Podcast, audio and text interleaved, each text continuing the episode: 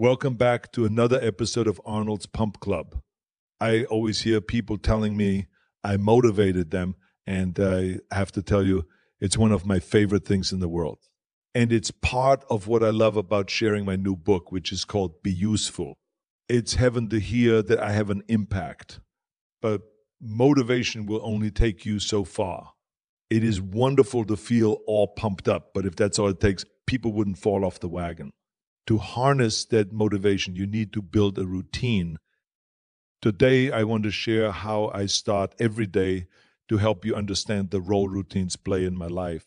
But I want to mention something important to keep in mind. You need discipline until your routine is so automatic that you never think about it. Because once you start thinking, your mind will fight with itself. Today, my routine is easy for me to follow, but it wasn't always that way. You might think, Arnold, you're just naturally motivated. But the truth is that anything new can be challenging until you make it a habit that feels automatic. The part of you that wants to sit still lives in us all. And it will tell the motivated part that you can start tomorrow.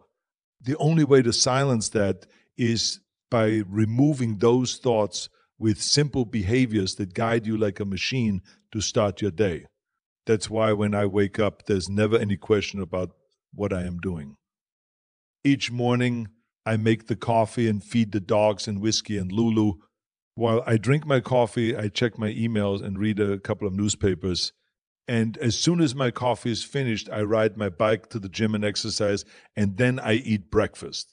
That's the first time of the day that I, I let myself start thinking it's been like this throughout my life, although not always with so many animals.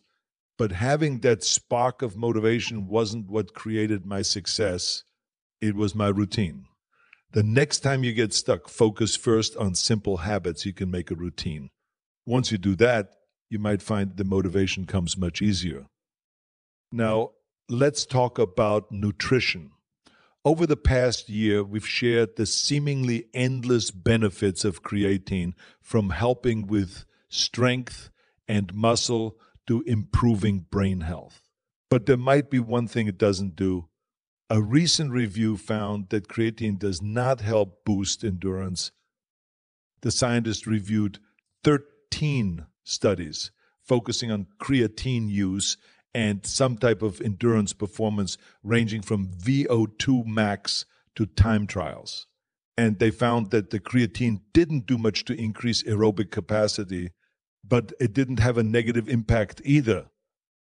In other words, if you enjoy running and cardio, creatine likely won't negatively impact you, but it's not doing much to make you better either.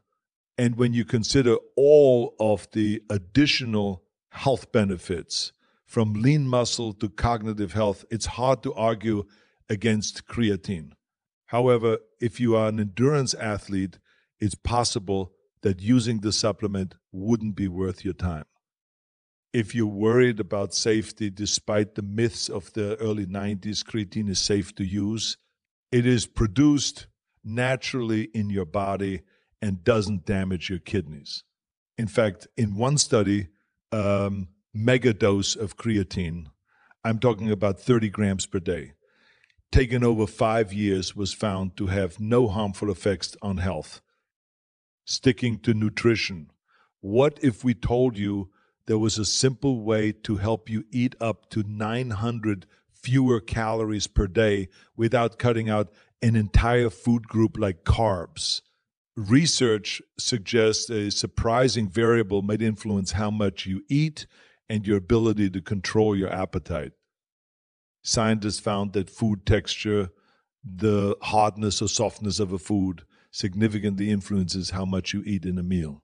The study investigated the link between food texture, processing, and daily energy intake. It turns out that when processed foods are easier to chew, you're more likely to consume more of them. The scientists compared four different types of food hard and soft variations of both unprocessed and ultra processed foods. Each meal's calories were equal, meaning all four groups had the same calorie content, but participants were allowed to eat as much or as little as they wanted based on their hunger and fullness.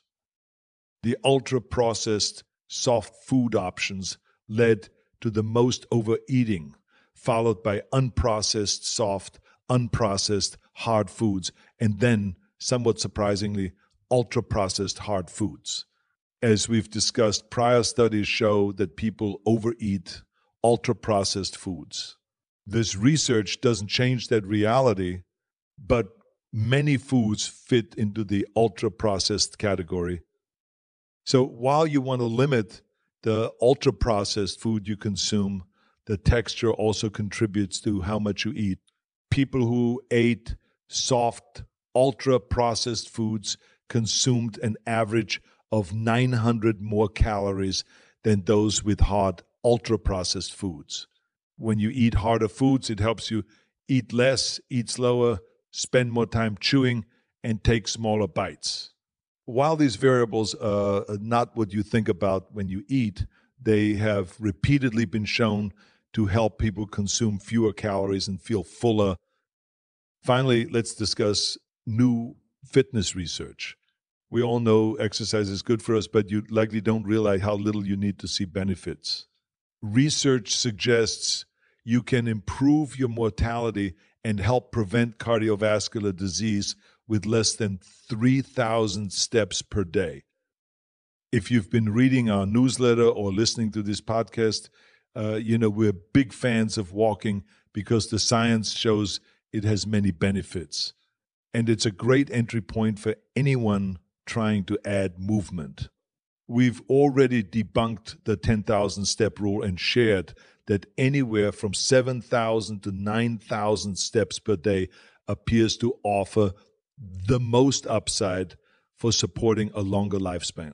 But this new study suggests that you can start seeing benefits at low levels of movement. The researchers reviewed the step counts of more than 110,000 people across 12 studies. They found that you could improve your mortality with as few as 2,600 steps per day and see cardiovascular health benefits, such as fewer heart attacks and strokes, with as little as 2,800 steps per day. Both outcomes continued to improve up to about 9,000 steps for mortality and 7,200 steps for cardiovascular health, which supports prior findings so, what does all this mean for you? It means you can control your health by simply moving more. Start small and you'll win big. And as the movement gets easier, every 1,000 steps you add, up to about 9,000 steps per day, will unlock more health benefits. That's it for today's episode. I created this podcast because I believe that fitness is for everyone. So I'm using the power of machines to help me deliver news, information, and support that will make you healthier. I am not a cybernetic organism, but I do have an important mission to build the positive corner of the internet and lift up the world. There's too much negativity online, and I want this podcast to give you the support you need to become a little bit better. I want to thank our editors in chief, Adam Bornstein and Daniel Ketchell, who helped me with this podcast and our daily newsletter, as well as our producers, Pen Name Consulting. We value all your feedback, and the three of us are here to support you. If you enjoyed this podcast, please leave a review. We love hearing from you. Together, we have the strength to lift up the world.